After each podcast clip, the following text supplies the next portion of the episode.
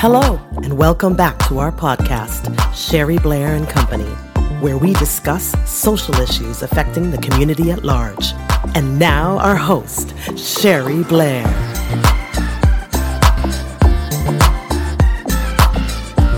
Gratitude is the sign of noble souls. Our ancient wisdom brings us back to reflecting on strengths, virtues, and values. Modern day authors and theorists have merely expanded upon what has been part of our humanity.